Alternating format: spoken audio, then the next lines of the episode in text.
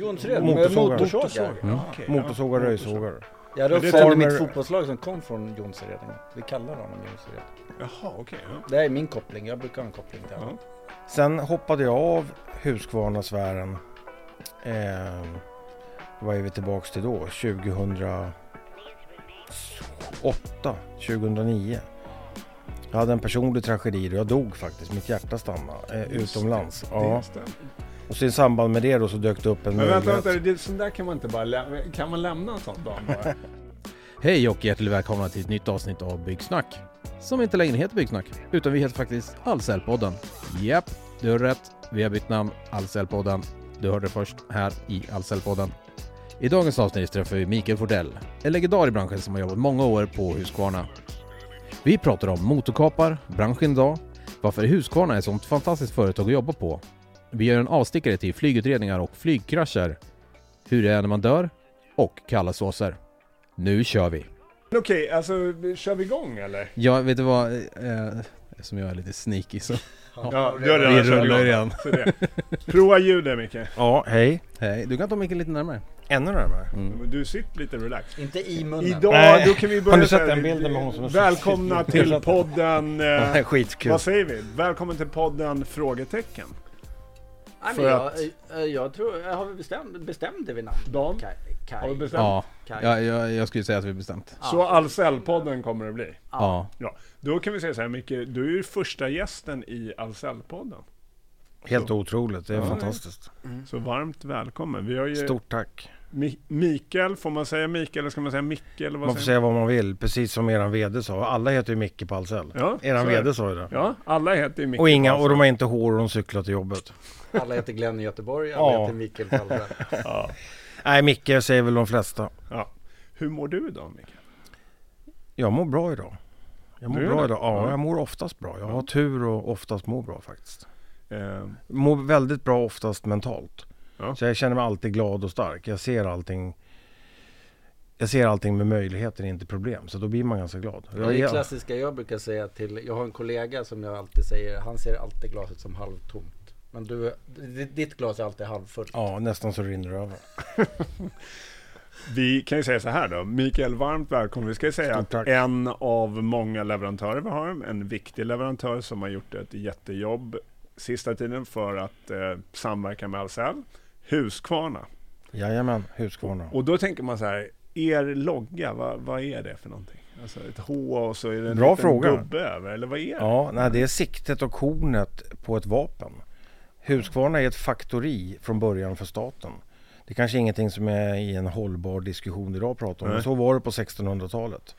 Då var Husqvarna ett faktori för svenska staten. Så att det här företaget är ju supergammalt. Mm. Egentligen startade det 1620, men det officiella AB startade 1689 Med vapen. med vapen. Ja. Kronans tillverkare av vapen. Så att Mm. hela vår stormaktskrig i Baltikum och så vidare, det var med Husqvarna-vapen. Mm. Så att sen dess har det utvecklats. Så att det är kornet och siktet och den gamla loggan har jag med mig när jag gör presentationer. Mm. Den ser ut ungefär som den nya fast den är lite mer svävad i formerna. Ja. Den är faktiskt ganska snygg. Där har vi alltså då bakgrunden till loggan. Ja, korn och sikte på vapen. Och på fabriken finns skjutbanorna kvar under. Det är ju samma fabriksområde sedan 1600-talet. Mm. Vi, vi, ska prata, vi kommer in lite mer i Husqvarna produkter, vad gör ni? För Mm. det är, ni är ju breda, jag tänker motorcyklar. Men vi kommer tillbaka till Mm, absolut. Men, alltså varför hamnar du i den här branschen?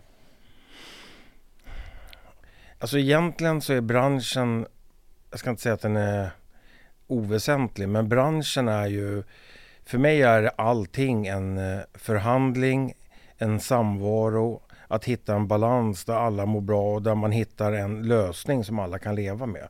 Och då är egentligen branschen ganska likgiltig. Det är, det är mer metodiken att driva stora affärer, avtal. Det är det enda jag har gjort sedan, eh, oh, sedan 1986. Mm. Så jag har varit försäljningschef, säljchef, KAM, eh, fabrikschef, exportchef. Jag har bott utomlands och bara för stora bolag. Ja. Så att just det här metodiken att samverka med människor, förhandla, hitta lösningar. Det är det enda jag har gjort. Men hur hamnar Så därför- Alltså Husqvarna, hur hamnade du där? Ja, det är, ju, det är egentligen ganska enkelt. Jag har varit eh, Electrolux och Husqvarna satt ihop. Och jag har min historia i Electrolux. Jag har jobbat jättemånga år inom Dammsugare? Electrolux. Dammsugare. Jag har knackat dörr och sålt dammsugare. Ja. Jag har varit regionchef och försäljare, ja bla bla bla. Ja. På, Husqvarna, äh, på Electrolux. Sen eh, sålde Electrolux en del till danska Nilfisk eh, och då vart jag flyttad till Danmark som nordisk försäljningschef på Nilfisk. Då var det smörrebröd, snaps. Då var det smörrebröd och snaps, gammeldansk och eh, sena kvällar och eh, herrgårdar ute på landet. Och Mm. Det var en annan värld. Det var på tidigt 2000-tal. Ja. Men sen eh, han som var VD på Nilfisk vart VD för eh, Husqvarna Sverige. Och vi hade jobbat otroligt bra ihop i Danmark och det är så det brukar funka i små tajta ledningsgrupper. Att man hittar några människor som man tycker man har bra utbyte av, som man förstår, som eh, man eh, stärker varandra, man utvecklar varandra och man gör bra saker ihop. Och vi var så. Då ville han att jag skulle bli försäljningschef för eh, Husqvarna Skog och Trädgård och var, eh, eller, eh, Husqvarna varumärket först. Mm. Sen eh, ska vi se om det var på mitt andra ledningsmöte tror jag så vart jag chef för eh, Jonsered, Sverige. Och det var Husqvarna också? Ja det är hu- 100% Hu- Husqvarna ägt. Husqvarna har ju en mängd varumärken. Ja. Nu är tyvärr Jonsered nedlagt eh, sen eh, snart två år tillbaks. Tyvärr. Tycker jag.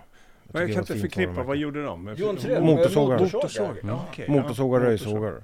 Jag hade det mitt Farmer- fotbollslag som kom från Jonsered en gång. Vi kallar honom Jonsered.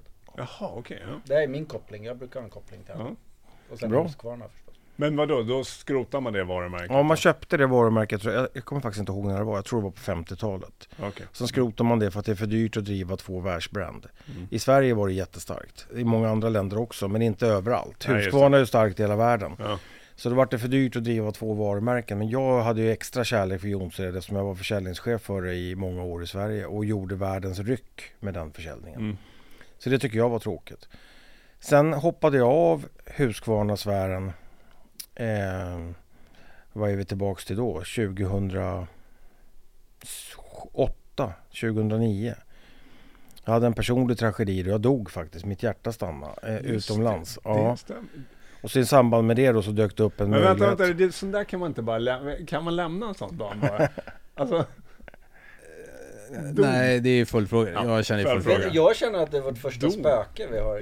Ja det är. Ja. Spöket Laban. Spöke. Ja, ja. Husqvarna-spöket. Hus- Husqvarnaspöket. Nej men berätta vad du dog. Nej, jag, hade, jag har rest jättemycket och suttit mycket i plan och, och inte skött mat och sådär. Och Du gillar ju mat, sena- Och jag. älskar mat. Jag är supergourmet, gourmand, eh, allt.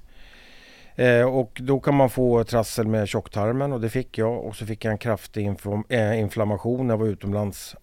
Och brydde mig inte om den, eh, som jag inte brukar göra, utan jag körde på bara. Och Mm. eh, då gick den upp i hjärtat och då stannade hjärtat. Så det var riktigt...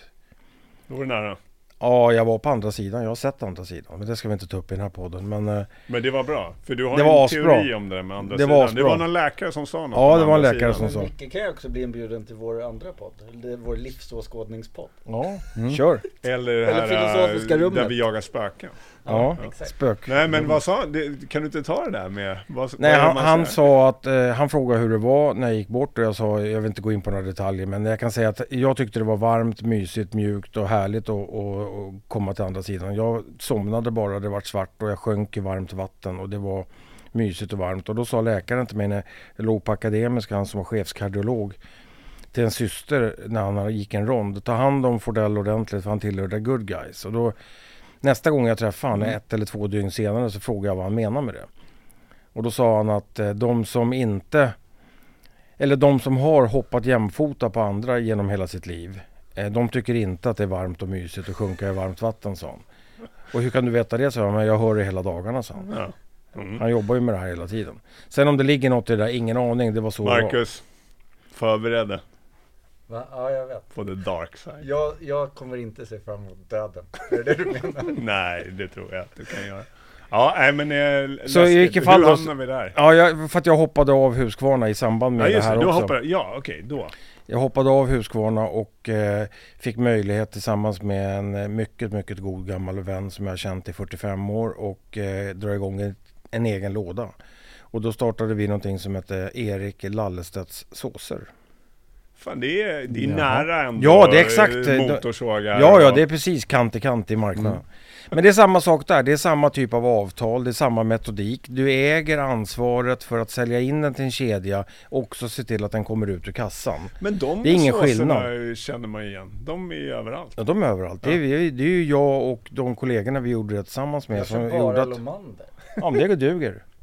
Men det är inte lika bra. Inte, Lomander, nej, Lomander sa till oss, Kurt Lomander sa till oss när vi startade, han kallade oss för Stureplanstekare. Så sa han det att eh, er, ska jag, er ska jag sopa banan med, ni kommer inte ha en chans. Och vi var marknadsledare i Sverige på 18 månader. Och då hade han ägt den marknaden. Så det kan jag säga med Så- glädje. eh, så vi var marknadsledare efter 18 månader. Ja. Vi, var, vi hade 100% distribution på 18 månader. Sen såldes Var, var det, var- liksom mycket, skulle du säga att det berodde? Var det lite tur också eller liksom? Jag gillar inte ordet tur. Nej. Det, om man nu ska leta efter något så kan man säga att business är timing. Mm. Och folk började bli trötta på pulversåser. Ja. Knorr hade ju kanske 70-75% av marknaden då. Favoriten. Ja, en del, en del, barndom, pulver-B. ja, men det är, en del har kvar den. Den marknaden, nu är den kanske 5-7%. Ja, just det. Den- När vi startade var den 70-75. Så vi käkade ju upp pulvermarknaden. Med Ja. det, kategorin heter våta såser. Ja. Och sen körde vi stenhårt. Alltså stenhårt. Och Ja. jag kör hårt när jag kör. Och vi körde verkligen Och hårt. då var det jobba mycket. Ja, hela tiden. Alltså, Vi jag- byggde ju fabriker, anställde säljkår. Så att vi omsatte ju... Efter fem år omsatte vi på såser, några grabbar som drog igång det här, 145 miljoner. Ja. Och var marknadsledare och sålde i hela Norden. Och hade samarbete med stjärnkockar i hela Norden. Så att vi körde jäkligt hårt. Sen sålde vi bolaget. Jo, men när ni sålde bolaget, var, var det tillbaks till maskiner som lockade eller varför liksom? Nej, det var dags. För att eh, när du kommer upp i en viss position så blir det väldigt dyrt att behålla sina marknadsandelar. Precis Ja. som det är för alla stora bolag. Det blir en, du kliver upp i en ytterligare en nivå i en liga som gör att investeringarna blir så enorma så att det börjar bli svårare att, att, att liksom göra en bra avkastning och det börjar bli svårare att få Ja, kontroll det, det är på inte en bolaget. kvartersfirma längre. Nej, det är inte det. Och, det. och det är en väldig skillnad. Och den gränsen kom ungefär för oss där Ja. med de marknadsandelar vi hade och, och med 50 anställda och nybyggd stor livsmedelsfabrik. Och, och sen så, eh, så beslutar ju då ägarna, det är ju ett styrelsebeslut och ett ägarbeslut. Och jag var ju inte en av huvudägarna, jag var ju en minoritetsägare. Men i vilket fall. Ja. Eh, då beslutade man att man skulle sälja bolaget. och Vi fick tag i en bra köpare, Kavli då, som har förvaltat det här väl och gjort det jättebra. De har fortfarande en stark position Ja. på marknaden. Så att, så att efter det så eh, hade jag ju tänkt att gå tillbaka till Husqvarna. Jag hade ju hela tiden dialogen. Jag älskar Husqvarna. Ja. Jag tycker att det är ett fantastiskt bolag. Eh, Varför är det fantastiskt? äh, men, jag, måste ha, jag måste ha ett bra, en bra produkt som jag kan stå för. Då Mm. blir jag superstark. Och då lyser det igenom mot alla de man jobbar med. Att man vet att det här är bra. Jag Mm. vet att det är bra.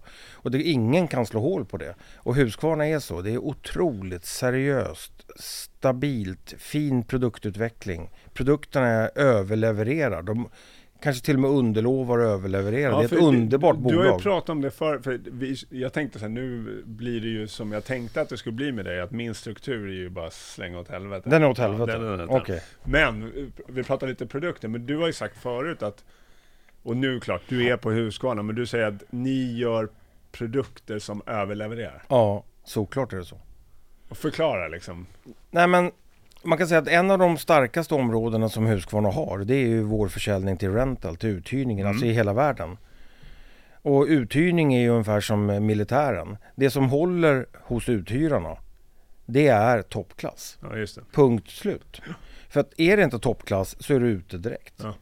Så där har man egentligen, där talar produkterna för sig själv. Där behöver man liksom inte ens argumentera något mer. Det är bara att kolla vilka är störst på uthyrning i världen på, eh, på småmaskiner till exempelvis. Eller den typen Ja, av produkter ja. vi har. Är man då störst och starkast på det, ja då är det de grejerna som håller bäst. Mm. Uthyrarna mäter ju det här i yield, alltså fleet yield heter det. Och de mäter ju hur många år man kan ha maskinen, vilken avkastning man får på maskinen under de åren. Och där ligger vi i topp i stort sett på allting. Mm. Och sen är då hela andan i företaget från 1600-talet, sättet man leder bolaget på, så som cheferna är, hur man tar hand om sin personal, Ja. hur man vårdar sitt varumärke. Det är ett helt fantastiskt företag. en, f- liksom, hur många är ni anställda? Alltså, hur, alltså, hur stora är ni? Eh, vi är väl i Sverige, skulle jag tro, 3 500-4 tusen ungefär. Skulle jag tro att vi är i Sverige. Ja. Fabriken, ta inte gift på alla de här siffrorna nu. Men eh, och på fabriken i eh, Huskvarna så är vi väl strax under 2000 tror jag. Mm. På fabriken nere i Huskvarna. Sen finns det fabriker överallt. Mm. Sen är ju Huskvarna tre olika divisioner. ja, just det. Det, Det, ska man också vara väldigt ja. medveten om. Att det är två, eller tre helt separata spår. Det är ett spår då som är vatten. Vad är det alltså för Gardena. Gardena, just det. Ja. Eh, och hela Gardena-spåret och där är man ju nummer ett i världen Mm. på bevattning. Där är man ju största Var det varumärket i världen. Husqvarna som kom på Nej, det var Gardena. Ja, eller Gardena. ja, men Husqvarna köpte Gardena? Ja, eller? 2000, om jag kommer ihåg rätt nu då, 2007 eller 2008. Nu kommer säkert några som eh, kan alla siffror utan det. Men jag tror att det var September 2007. 2007 var det. Det här är Ja, då välkomna till Historiepodden. Vi Ja. pratar om Husqvarna. Ja, och då köpte de Gardena. Sen har ju Husqvarna gjort en mängd förvärv, precis som Ahlsell. Mm. En mängd förvärv. Och det, är ju då, och det har ju då lett till att vi har fått ett sortiment som gör att eh, vi kan jobba in i andra marknader. Därav det här samarbetet. Och det är ju alla förvärv som har gjort att vi har fått en portfölj där vi nu eh, har ett mervärde på retail. Mm. Det hade vi ju inte innan, då var det ju bara rental. Just det. Så, att, så att när vi då, och det, och det blir då en väldigt stor fördel för att när vi då går in i retail med våra produkter då är det aldrig någon kvalitetsfråga eller varumärkesfråga i Sverige. Nej.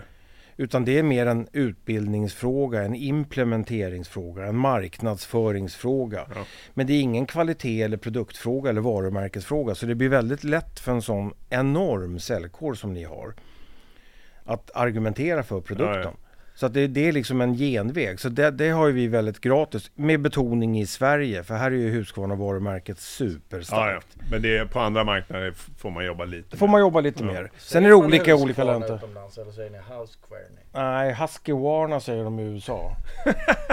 Annars är på kinesiska kan jag inte faktiskt. Men, Kan du inte? Nej, jag kan inte. Fan, nu är jag Vi, besviken. Ja, jag vi förstår lägger in en liten faktaruta här Ja, vi lägger in en- jag årtal, på kinesiska så uttal. låter det nästan likadant som den flygande hunden. Är det så? Tror det. Det är inte det som sanning. Nej, det lät Nej. inte. Ja, det är Eh, division, vad sa du, våt? Nej, Vatten. Bevattning. Och sen är Eh, det- Gardena är nummer ett. Och sen har du då eh, den största biten. Det är ju då skog och trädgård. Ja, just det. det är... Robot är man nummer ett på i världen. Ja. Robotklippare Och är vi nummer ett där, på i världen. Ja, det är skog och och, det är trädgård, Forest and Garden. motorsågar och trimmers och hela... Trädgårdsprodukter. Ja, trädgård. Mm. Trädgårdsprodukter. Och där är man ju världsledare. Där är vi, där är vi ju inte nummer ett på just motorsågar. Men på, på Är det sti- stilen? Stil, tyska stil är etta. Det är väldigt liten skillnad. Det skiljer någon procent liksom. Så att man kan väl säga att 75-80% av världsmarknaden är stil och Husqvarna. Mm. Sen så är det 20-30 väldigt fragmenterat. 20-30 mindre leverantörer som slåss om den andra delen då. Mm. Och sen har du då den tredje divisionen i Husqvarna som då är Construction, Husqvarna Construction. Och det är där jag jobbar. Just det. Va, jag har inte fortfarande förstått. Sa du det när ja, du introducerade? Vad, vad har du för titel idag? Jag har samma som dig. Jag är Key Account eh, Manager, na- nationell Key Account. Ah. Så jag har hand om våra största kunder i Sverige. Jag driver våra största eh, retailkunder i Sverige. Inte mot rental eller? Då har jag en kollega som heter Hasse Lyck som har varit 3000 år i y- 3000 år? Ja, och är überproffs. Mm. Och han driver rental med bravur. Är det honom du alltid frågar om tekniska uppgifter? Ja, det gör det. Jag ringde han igår och frågade om en klinga till en ny maskin. Jag hade ingen aning och då kan han artikelnumret. Han är helt psycho. Han kan varenda, han kan varenda artikelnummer. Han är fantastisk. Ja, han är grym. Ja. Ja, han är grym. Men han är ansvarig för rental. Och vi båda två rapporterar till Sverigechefen som heter Oskar Olsson. Och sen så har ju vi då en, eh, en stab med eh, funktioner som hjälper oss då med allt från marknad och kundtjänst. Och eh, vi har naturligtvis en säljkår, vi har en försäljningschef och så vidare. Och så vidare. Men tillbaks då, nu ska vi tillbaks lite till, eh, vi lämnar Husqvarna, Ja. superbra märke. Vi ska komma in lite på historiken. Alltså när vi startade podden så var jag framförallt lite irriterad på att alla sa att byggbranschen, det hände ingenting. Och då tänker jag så här, du har ju varit med ett tag nu. Mm. Hur har byggbranschen förändrats? Eller har den förändrats då? Alla säger att den inte förändras. Det enda man kan vara säker på det är att allt förändras hela tiden. Eh, sen spelar det ingen roll vad det är. Det är det enda du kan vara helt säker på. Och som tur är så har jag haft enkelt med förändringar. Jag har inga problem alls med det. Och det är jag glad för, för de som inte har det kommer få det ännu tuffare framåt. För är det något som händer så är det att det förändras. Mm. Och byggbranschen enormt. Mm. Eh, framförallt omställningen nu då, den här hållbara omställningen. Det är ju en eh, jätteprocess inom bygg. Och fra, i vår ankdamm, eh, om vi nu pratar handhållna maskiner, Ja. där man har kört bensin i alla år. Och det kan ju Mm. vara även skog och trädgård, det kan vara motorsågar eller trimmers eller motorkapare eller vad du vill. Pa- mark, vibreringspaddor, vad som Jo, helst. Men motorkapare, du Ja. hör aldrig så här att när du kommer med en batterimaskin att de säger "Ha, Ja, det kommer inte funka. Jag måste ha Det bensin. känns ju fel när det inte låter. Ja, men Är det, det? Jo, men det, det, är, det är så många har sagt. Sen har ju då den här uh, utvecklingen nu då mot eh, CO2, Ja. där Husqvarna också har jäkligt tuffa mål. Jag ska se, våga gissa på dem. Jag tror att vi har 35 procent till 2025 ska alla emissioner CO2 ner. Ja. 35 Annars får vi ringa din kompis. Annars får vi ringa en kompis, ringa en vän. Och, det, och den omställningen är ju då främst ihop med batterimaskiner. Mm. Det är ju det som är den stora turnarounden. Så att om vi då tar en motorkap som du sa till exempelvis. De första motorkaparna som kom, de var ju ingen ersättning för en bensinprodukt. De var ju Nej. ett komplement. Mm. De klarar inte av det. De klarar inte av eh, godstjocklekar, driftstid, arbetstemperaturer. Så var, batteritekniken var inte bättre. Mm. Det var inte att Husqvarna var dåliga, batteritekniken var inte bättre. Sen har det ju hänt som alla vet, det är ju bara att titta på bil, bilar och telefoner och vad vi vill. Batterierna går ju framåt brutalt. Mm. Alltså det är sån utveckling på batterier så att det är helt galet. Mm. Så att idag då så kan man ju säga att om vi nu tar en motorkap då, en, en, en marknadsledande volymmodell i motorkapsankdammen är 70 kubik ungefär. Ja. En handhållen maskin. Och där är vi eh, världsledare och marknadsledare med våran. Vi är ju totalt dominant på motorkapar. Och där kan man idag då ersätta en 70 kubiks nästintill helt med en 70 kubiks batterimaskin. Och då, då går den alltså eh, ungefär lika snabbt, den kapar ungefär lika snabbt. Eh, Ett, ett batteri håller ungefär lika länge som en bensintank. Ja. Men den väger mindre. Mm. Den vibrerar mindre. Mm. Och den låter ingenting och den släpper inte ut någonting. Så, så jag menar, och där, Nu kan man säga att det går. Jag Jo. tror, undrar om det är den som ska vara med nere i, på Entreprenad Live där. Det var en batteri... Säkert. Kap. Garanterat. Ja, Jo men jag, jag tänker apropå, jo men du sa förändring. Så, ja, men, d- ja, men du Det är en jätteförändring. Ja, men du har inget problem för det. Men jag tänker, hur möter kunderna det här? Förstår du? När du kommer ut liksom, ja, men nu ska vi köra en batteridriven maskin. Ja men jag har kört min 70 kubik så Ja. här, den, Alltså office, eh, back-office om man nu säger miljöstaberna, eh, Ja. hygien, hygienfaktorsavdelningen eller vad man ska kalla Mjuka det. avdelningen. Ja, de mjuka avdelningarna, de, de kliver in i det här på en sekund. Ja. De tycker att det är kanon. Eh, Ja, är de de förstår ju alla argumenten på en sekund. Sen kommer man ut då till, eh, till Roffe då som har klippt ett hål i sitt munskydd där han har en cigg sticker ut och så står han och kör motorkap. Han är lite tjurigare. Ja, och han är lite tjurigare. Ja, han vill, att det, han vill ju rycka igång den här och så vidare. Och det ska låta. Det ska vara en riktig Ja. maskin och det ska hända grejer. Men det enda sättet att övertyga sådana det är att stoppa en maskin i handen på dem. Ja, Och säga att eh, kör och testa. Blir de övertygade då? Ja, absolut. det blir det. Mm, såklart.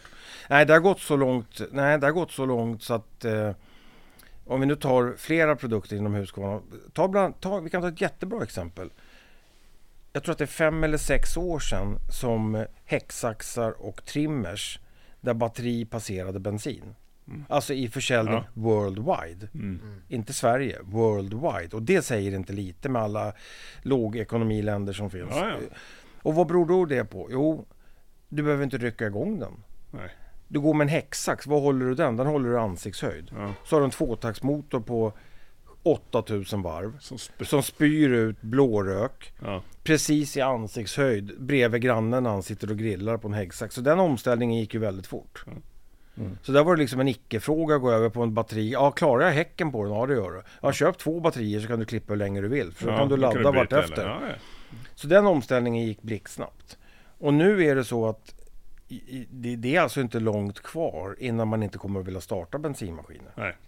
Det är så det blir. Jag ser på mig själv hemma. Jag är motornörd, älskar teknik och maskiner, Mm. älskar apparater och Du gillar stora, prylar ja, pry, stora, mycket saker och prylar och V8 och det ska låta. Och jag ger mig och kör bara batteri hemma. Ja.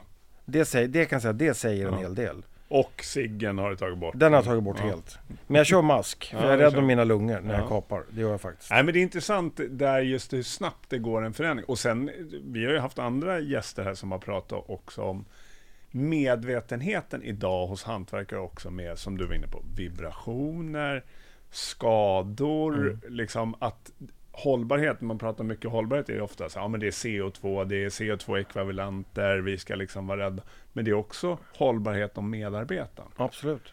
Och där tänker jag så här, Och miljön de jobbar i. ja miljön de Hållbarheten jobbar. runt miljön de jobbar i. att inte släppa eh, ut damm och eh, buller. eh, det är klart det måste hända olyckor med era maskiner. Ja. Hur ofta beror det på maskinen? Hur ofta är det handhavande? Då, du frågar ju rätt person. Ja, jag för, för, för jag gör ju en del av haveriutredningarna. Ja. Och eh, vi är ju ett antal som gör det. Och, och om vi tittar på det vi har gjort hittills, från, från när vi började i riktigt bokföra det här, så vad jag vet hittills har vi inte haft ett enda maskinfel. Utan, Utan det, det, är antingen är det verktygsfel som vi kallar det. vad är det? Vad Alltså betyder verktyg i det här fallet är ju ett diamantverktyg. Ja. Du har ju en kedja eller en klinga du kapar i något. Ja. Och då är det fel på den. Den är för sliten, den är spräckt, Mm, det är mm. någonting fel. Eller så är det handhavande, att materialet kalvar, att man inte lagt upp det rätt. Då. Så att det vi har satsat på de sista åren stenhårt. Och där är vi, det låter dumt att säga så så många gånger, men där är vi också helt ledare. Det är ingen som har utbildat fler än oss. Vi är alltså, jag vet bara på eh, någon av de stora byggarna så har vi alltså utbildat eh, två eller tre tusen användare. Mm. För jag tänker era maskiner är ändå de här stora som du säger. det är farliga det grejer. kan hända grejer. Ja, det, det är ju det är ju en klinga som snurrar i hög hastighet. Ja. Är det, är det du liksom Var det van- alltid chaps? Ska man alltid ha chaps på sig? Chaps? Heter det inte det? Oh, det heter, ja, det heter, eh, ja, det heter byxholk. Heter Ja, det, men sätter- chaps. ja. Ja. Nej, alltså det, det, sågskydd för motorsågar funkar inte för det är ett skärande verktyg. Den har en annan typ av sågskydd. Ja. Där är det trådar, det kommer ifrån ämnet lite, men Ja. där är det trådar som kedjan fastnar Just i. det. det. En, motor, det, en, motorkap, eh, en motorkap är ett slipande verktyg till exempelvis i det här fallet. Och ett slipande verktyg måste du liksom dämpa slaget och det gör man oftast med kevlar då. Ah, okej. Så att om du har en, en skyddsjacka för motorkap då är den i kevlar. Har du en skyddsbyxa för motorsågning då är den i textil Ja, men men det- inuti är det den massor med trådar. Den trasslar ihop sig, det är så Det är den sånt här stannar. jag undrar. Ja, men Nej men ja, alltså det är ja. intressant. Det är en bra Apropå- fråga, det är en jäkligt bra fråga. Och nu kommer det dessutom då hjälmar för motorkapning. Men då ska man också säga att där är också det fantastiska med eh, tekniken. Och det är att när man har låst fast sig i bensintekniken, den går inte att stanna snabbt, en, en bensinmotor. Den, om du till exempel kör med en klinga, ett kastskydd sitter på varenda, eller ett klingskydd sitter på varenda eh, handge, kapsåg eller vad du vill. Där var vi också först att sätta kastskydd, alltså mekaniska kastskydd på bensindrivna kaparna. Så att om du skulle få ett kast på maskinen av handhavande fel eller verktygsfel så ska då det här skyddet hoppa ut som på en cirkelsåg. Så att om du blir träffad av något blir du träffad av skyddet, Skyddet, inte en klinga. nej. Nu har ju tekniken då med batteri, det gör ju att du kan vända hastigheten och, och, och, och vad heter det, eh, riktningen på en batterimotor eller på en elmotor på bråkdelen av en sekund. Så att idag så har vi algoritmer som känner av på maskinerna, oj nu är det på väg att hända något. Då, då slår maskinen i full back. Så att idag är det inte det att du, du, du har inget kastskydd. Du får inte ens kastet. baklänges istället. Nej men du får inget kast. får Nej då missuppfattar du. Men man får inte ens ett kast. Nej nej men... Ja. Du får inte ens, du behöver stannar. inget kastskydd utan den stannar. Ja. Och sen får du starta om maskinen igen och köra. Och då vet du, oj det där var inte så bra. Där Nej, gjorde jag det. något Och Du fel. kanske ska kolla, och, eller kolla klingan eller vad det Ja, är. eller lägga ett upplag under så att det inte Ja. tjurar ihop sig eller något sånt. Det är lite som en jordfelsbrytare. Ja, det kan man säga. Och det, och det här är ju helt fan, och det här är ju nytt. Kallar ni det jordfelsbrytare? Ja, vi kallar det för X-Holt. X-Holt. Det låter coolare. Ja, det låter mycket Ja. coolare. Det låter coolare. X-Holt. Det, och det är en eh, teknik som, då, som vi är ganska ensamma om. En del har ju då försökt stoppa de här klinghastigheterna med kopplingar. Mm. Men nu är vi tillbaka till det här med uthyrningen igen. Just. Och att om vi då har, om vi då bygger en maskin och det går ju att stoppa med en koppling och bromsar och det går ju att stoppa en bil. Så det är klart att det borde gå att stoppa en klinga och det gör det. Ja. Men då blir maskinen för stor och den blir för komplicerad och den blir för eh, servicekrävande. Och då är den död direkt på uthyrarna. Ja.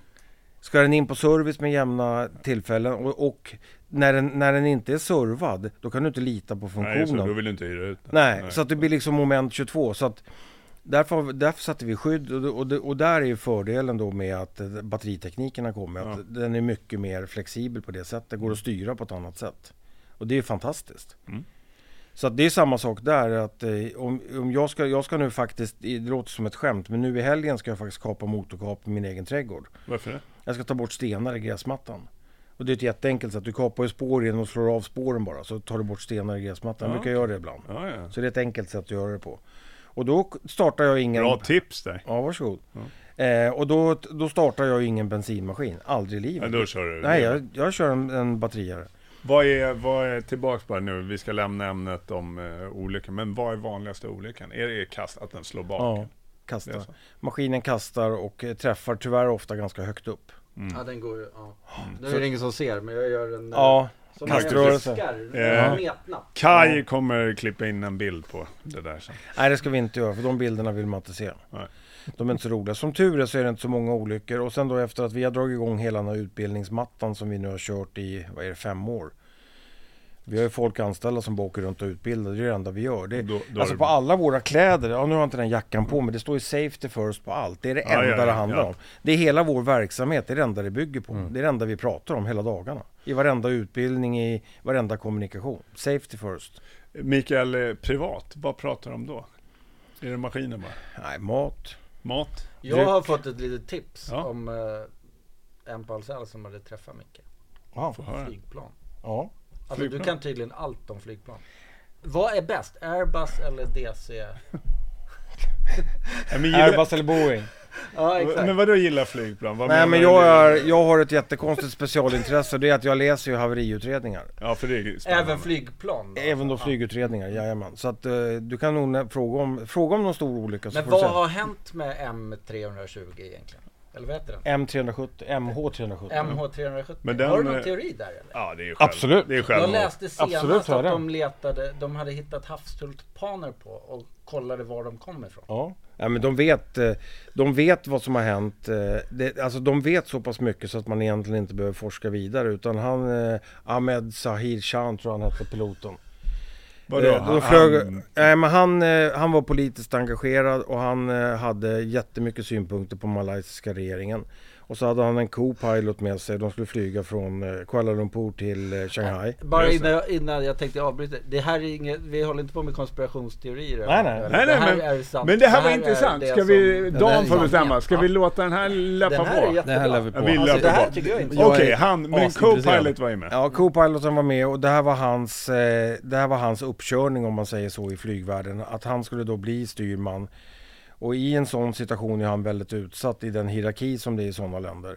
Så att då säger man inte mot kapten. Nej. Så teori, te, det de säger, de som eh, kan det här och, och som utreder det då, att det man tror är det mest sannolika, det är då, man vet exakt hur han har flygit, man har följt han på radar, man vet när han har stängt av alla system, allt det går att följa på sekunden.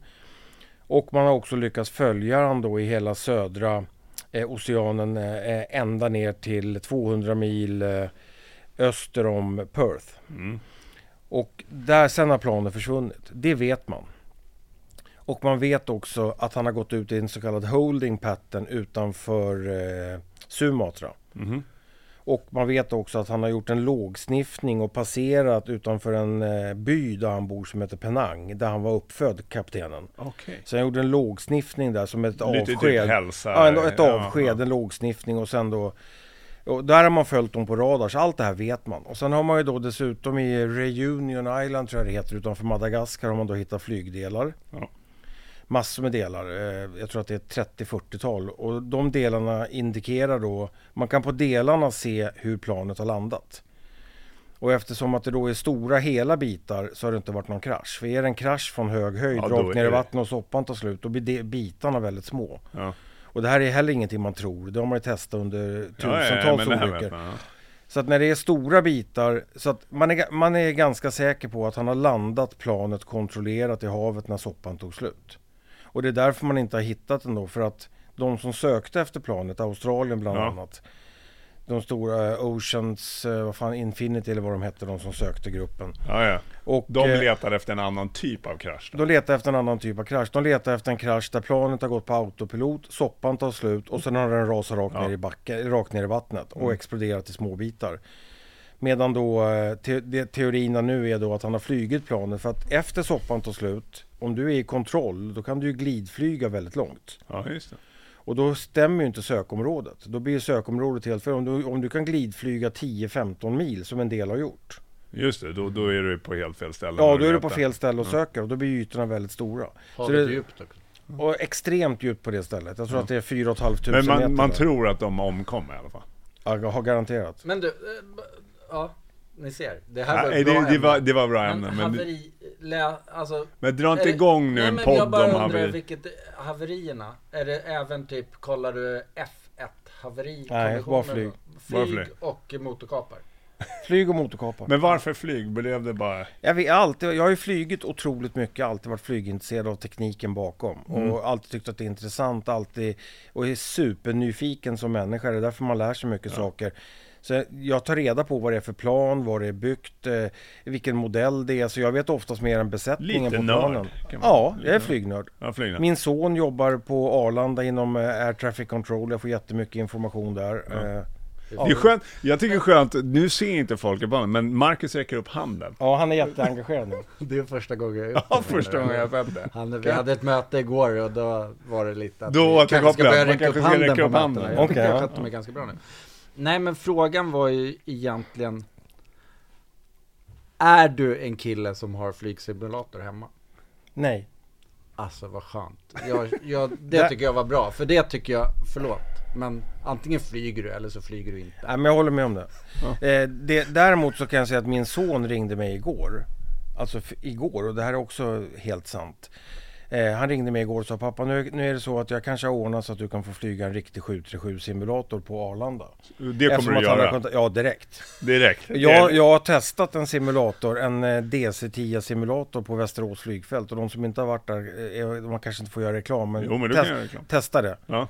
F- eh, ta- testa en flygsimulator, även om du är flygintresserad eller inte. Det är en jävla häftig känsla att flyga ett riktigt plan. Min son, Nej, jag ska inte göra det.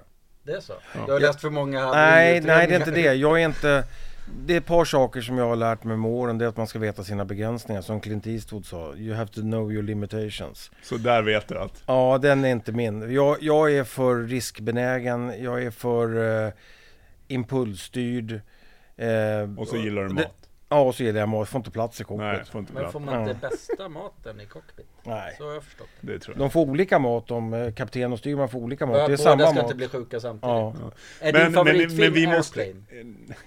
Jag tror inte det finns någon sån film. Finns det det? Jo, den är, har du inte sett den? Nej, den sett. 70-talsparodin på flygolyckor. Nej, jag gillar inte, jag gillar inte parodier. Men, men jag vill ha fakta. vi, vi kan väl ändå säga det är, väl, det är mer säkert att flyga än att köra bil? Ja, absolut. Eller hur? Så att vi ska inte liksom... Alltså jag, så mycket som jag har flugit så det, har, det är klart det har hänt grejer men det, det är, ju- finns det nog ingen Men det hade varit jobbigt om du hade sagt så här, men jag har varit med om ett, en krasch. Jag har bara en fråga Nej, som jag tycker som jag, Ja. du kanske har insikt i eftersom du är lite tekniknörd på och ni pratar batterier på maskiner. batteri. När blir det en batteridrift av flygplan? Och, Ja. eller blir Nej, det? det kan bli när? det. Jo då, det tror Det jag. låter De, de håller på för fullt och de gör flygningar. Och jag vet att det är, pågår projekt där man inom ett par år ska kunna flyga inrikes med batteridrift. Sen håller man också på med vätgasprojekt, samma Ja, som på bilarna. På bilarna. ja. Eh, där är jag inte superinsatt, men jag, det skulle inte alls förvåna mig om det är så. Sen, sen har jag ju svårt att se att man flyger lång, alltså eh, att man flyger en, en, till dub, en Angeles. eh, Det blir väldigt stora 350 batterier. personer till Singapore. Ja. 17 timmar. Eh, det har, eller 14 timmar till Singapore. Eh, Men, men alltså nu, nu ska jag säga så här. Det här visste jag när jag bjöd in dig. Att det kommer vara lite snack Husqvarna, men det kommer bli snack om vad som helst. Och du sa innan så här, ja men en podd är ja, men max så här 30 minuter. Nu är vi snart inne på typ 40 minuter här. Så att det går fort. går Visst är fort det i hockey. att hänga Ja. Ja, det är ja, så. det är skitmysigt. Det är en fin studio, eller är Ja, inte det? ja, det är Den här Dan studio. inrett själv. Den är kanonbra. Den är Hur valde du färgerna då? Ja, det, jag får ge lite cred till Giggy här. Ja, det är Gigi som har Ja. gjort det. Ja, vi, vi får säga det. Så. Jag, Jag hade är- väl haft rosa. Jag är glad att jag fick komma på podden och, eh, och anledningen till det är att eran eh, nya VD Mikael, jag kommer inte ihåg han hette efternamn. Sundström. Mikael Han Sundström. heter i alla fall Mikael. Ja, ja självklart. Och Ja, därför jag sa det. ja. Mikael, det är bara att säga Mikael så har man alltid rätt.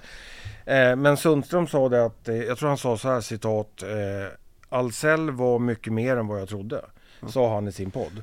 Ja. Och, det, och det, det är någonting som jag verkligen har tagit till mig. Så är det för mig med. Men Mycket bra, för att trodde. jag hade en fråga och vi kommer hinna den. För jag tänkte, du reser ju runt, träffar mycket Ja. folk från Ahlsell. Absolut. Hur skulle du beskriva Ahlsell-kulturen utifrån sett? Det, det, min sista slide i de dragningar jag har dragit, det var en jätteenkel fråga att besvara. Superenkel. Min sista slide är en historia om två skoförsäljare. Eh, som skickas till Afrika av sitt företag och de landar i det här lilla landet. Eh, den ena säljaren som är då ett uttryck jag brukar använda, torrare än Gnesta, ser bara problem. Pro- Han är problembranschen. Han kliver ut från säkerhetskontrollen Mm. och det första han ser, ingen har skor. Nej. Ringer direkt upp till kontoret. Kan jag ta samma plan tillbaks? Det här är helt kört, ingen har skor. Ja, absolut, gör det, säger de. Samtidigt ringer den andra säljaren. De var ju två som var ditskickade. Du, kan ni på något sätt leasa eller köpa eller hyra någon tankbåt? Ja, vadå då? Ja, men för fan, fyll den med dojor. Ingen har skor. Nu jävlar kör vi. Och det är möjlighetsbranschen. Att man är i möjlighetsbranschen, inte i problembranschen. Ahlsell är i möjlighetsbranschen. Ni är fantastiska att jobba med. Ni är i möjlighetsbranschen. Ni ser möjligheter i allting. Ja men fan, det här är intressant. Det kör vi. Allting är möjligt. Det är hur jag sammanfattar det jag har sett. Ja. Otroligt fin personal. Rakt igenom. Ja. Engagerade, dedikerade, ser möjligheter. Nej, jag säger som eran VD. Ahlsell var mycket mer än vad jag trodde. Och jag tänker så här, det här är något för vår VD att använda den här bilden av Ahlsell. Och Jag blir glad att du säger det. Och jag menar och, och, också. Ja, men det, det låter genuint. Och Ja, jag menar det på Jag riktigt. swishar dig sen. Ja, det är lugnt. Så har vi löst det. Nej, men jag tänkte just det, för att det är kul när man har leverantörer här, eller kunder, att liksom de får beskriva, för vi kan ju beskriva hur vi tror att vi är. Mm. Men eh, Nej men jag tycker också att det en viktig del, i alla fall för mig, är alltid liksom att Alltså det finns eh, Alltså vi, just möjligheterna för det är typ Alltså folk som har en uppfattning om Ahlsell, nu heter den ju numera Ahlsell-podden så jag kan göra reklam Mm. för det. Alla har liksom, ja men Ahlsell det är en elgrossist. Ahlsell är en En VVS, VVS-grossist, en bygggrossist, bla bla bla. Men det är just det, vi är, vi är möjligheternas grossist. Ja, verkligen. Det är så. Min, det är nya, nya slogan för Ahlsell. nej, men jag tycker så här, vi levererar business to society. Vi är, hela samhället är Ja. vi i. Vi är möjligheternas Otroligt breda. Ja. Ja. Otroligt Men okej, då, breda. då ska vi nu börja wrap it up. För, Mm. Och Mikael, du har två grejer kvar. Det ena är en fråga Mm. som du ska få från förra gästerna. All right.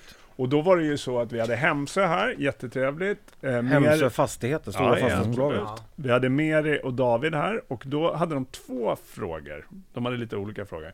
David ställer frågan så här till dig då. Han visste inte att det var du. Nej.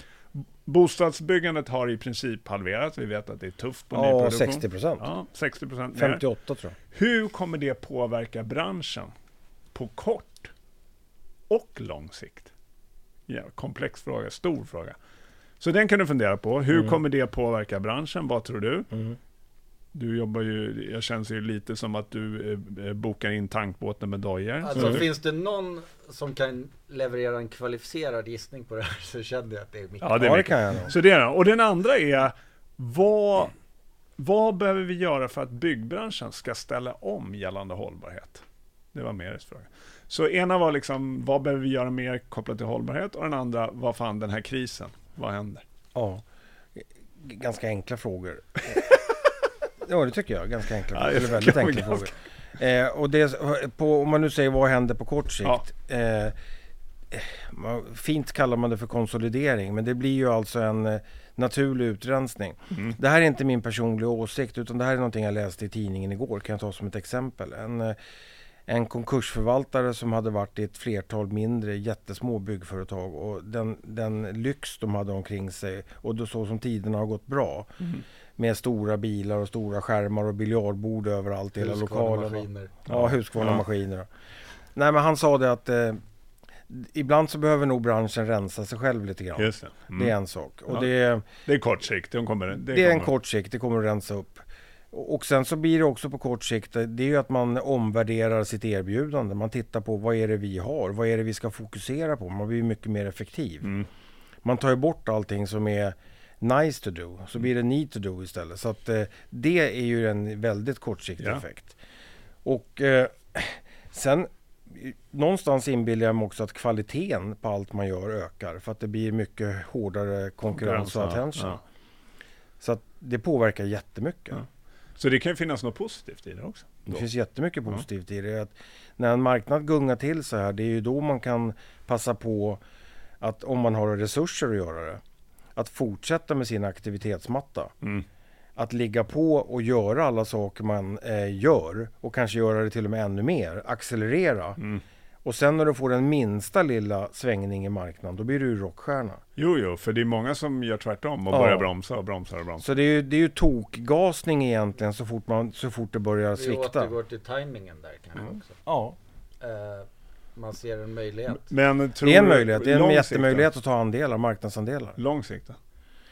Kommer det här påverka eller är det bara en Nej, jag tror att eh, inte på lång sikt tror jag inte det kommer påverka så mycket. Det tror jag inte. Utan på, på lång sikt så hamnar vi tillbaka. Alltså, när man är, jag är ju nu 58 blir jag snart. Jag är 57, jag blir 58. Jag har ju sett att allt går i cykler och Mm. trender. Mm. Allt. Så att det kommer ju att svänga tillbaks. Vi kommer att få tillbaka samma drev igen. Sen är frågan om det är 3, 7, 11 eller 12 år. Det Ja, är liksom ja. en annan fråga. Men det kommer att svänga tillbaks igen. Så jag tror inte att just det här dippet eh, får någon stor inverkan. Däremot det här hållbarhetsdiskussionerna. De börjar ju bli svårt att gömma sig för för någon. Både det här med, vi pratar om ljud, vibrationer. Sen kan man ju väva in större cirklar i det som väder. Ja. Jag menar helt plötsligt så regnar det i en månad. Helt plötsligt snöar i Nevada. Ja, ja. I öknen där det liksom, och så vidare. Så det är klart att det är grejer på gång. Vi får ju börja anpassa oss och även de värsta motståndarna får börja acceptera att en häcksax är kanske skönare att köra i batteri. Ja. Mm. Och det går åt det hållet. Så på lång sikt så är det det som kommer att hända. Folk blir mer medvetna.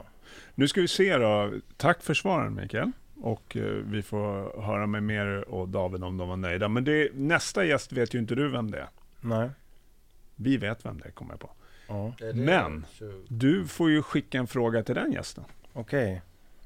Vad, du får tänka lite. Och Det är sen, någon i branschen, det är ju det enda vi Ja. har. ja, det är någon Ja. i branschen, eller som är, kan branschen, Inte eller intresserad av inte branschen. Inte såsbranschen. såsbranschen. Nej, då har jag, då har jag en eh, Husqvarna-fråga och det är att eh, känn- känner den personen till hur brett Husqvarna är? Mm. I alla sina olika områden. För det, det blir jag förvånad över hur lite kunskap det är. Varumärke känner man till.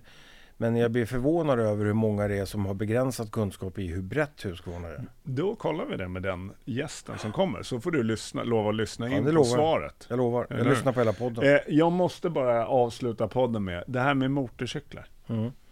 För jag gillar ju bilar och Husqvarna var ju, om jag kommer ihåg rätt, en månad före Harley Davidson ute med en tung motorcykel och det gillar ju inte jänkarna. Nej. Och det här var ju då sekelskiftet. Eh, sen, sen gjorde man motorcyklar, mopeder, krossar, eh, var ju världsledare på det Ja. jättemånga år. Sen avyttrade man det i en sån här rensningsvåg. Allting går ju i trender Mm. återigen. Och då var det ju eh, KTM, alltså österrikiska KTM som tog över motorcykeltillverkaren. Så idag är det ett rent licensavtal eller Okej, så det, royaltyavtal. ni äger inte... eh, Vi Men äger, finns var, äger, varumärket kvar? Ja, det varumärket finns är det. kvar. Ja, man kan köpa Ja, du kan köpa en 701 Husqvarna eller- Cross eller Ja, ja. en landsvägsmotorcykel och så vidare. Loggan ser likadan ut. Ja, men de har ju Ja, tagit men upp den här ser gamla silverpilen Ja, och så här absolut. Och, Ja, så att det, absolut. det, det här är... Det här gillar du. Ja, det gillar jag. Ja, jag gillar men, nej, men alltså det har de gjort och det, de, den andan har de behållit och gör det jäkligt bra. Det är skitfina produkter. Det finns ju cyklar, det finns allting med Husqvarna. Elcyklarna är grymma. Men eh, där är då royaltyavtal, samma med vitvarorna. Ja, Okej, så det... Så att vitvarorna drivs av Electrolux, det är också royaltyavtal. Och symaskiner är royaltyavtal. Så det att är- core business är de tre divisionerna vi pratar om. Ja. Då. Det är alltså eh, vatten, skog och trädgård och byggmaskiner. Dan hade ju en fråga. Du skulle fråga om skorna. Var det inte Ja, jag skulle fråga Var det skor. annan Skor, fråga? var det inte det? skor. Nej, det var, det var, det var Afrika-historien. Du? Det var Afrika. Ja, klar. ja, Ja, ja, ja, ja, ja, jag ja, var ja. skor. Jag vet, Åh!